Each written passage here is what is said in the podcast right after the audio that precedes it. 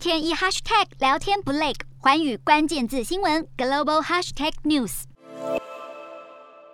吹捧俄罗斯总统普丁，这样内容农场式的影片持续在中国社群媒体平台疯传，却只字不提俄罗斯发动战火摧残乌克兰。而在北京当局的纵容之下，中国民间正悄悄掀起网络资讯战，为莫斯科当局助阵。民众不畏俄军威胁，对战车大喝倒彩。乌克兰不止居民一心，持续以惊人的意志来抵抗入侵者，在网络上也不忘积极出招，要拆毁中国的宣传高墙。用标准流利的一口京片诉说战火下的惨况，她是乌克兰网红玛莎，在抖音等中国社群平台以拍摄战争下的生活为主题所发表的短片，已经累计至少1万人次观看，60万人追踪。27号，香港南华早报报道，不断有乌克兰公民在微博和微信等中国社群平台用中文不停地更新乌俄战争的双方死伤，还有战况分析等等。其中，在中国人民大学攻读国际关系的乌克兰留学生西夫伦科更表示，中国的乌俄战争资讯深受俄罗斯影响，让他们不得不发声，好为祖国做些什么。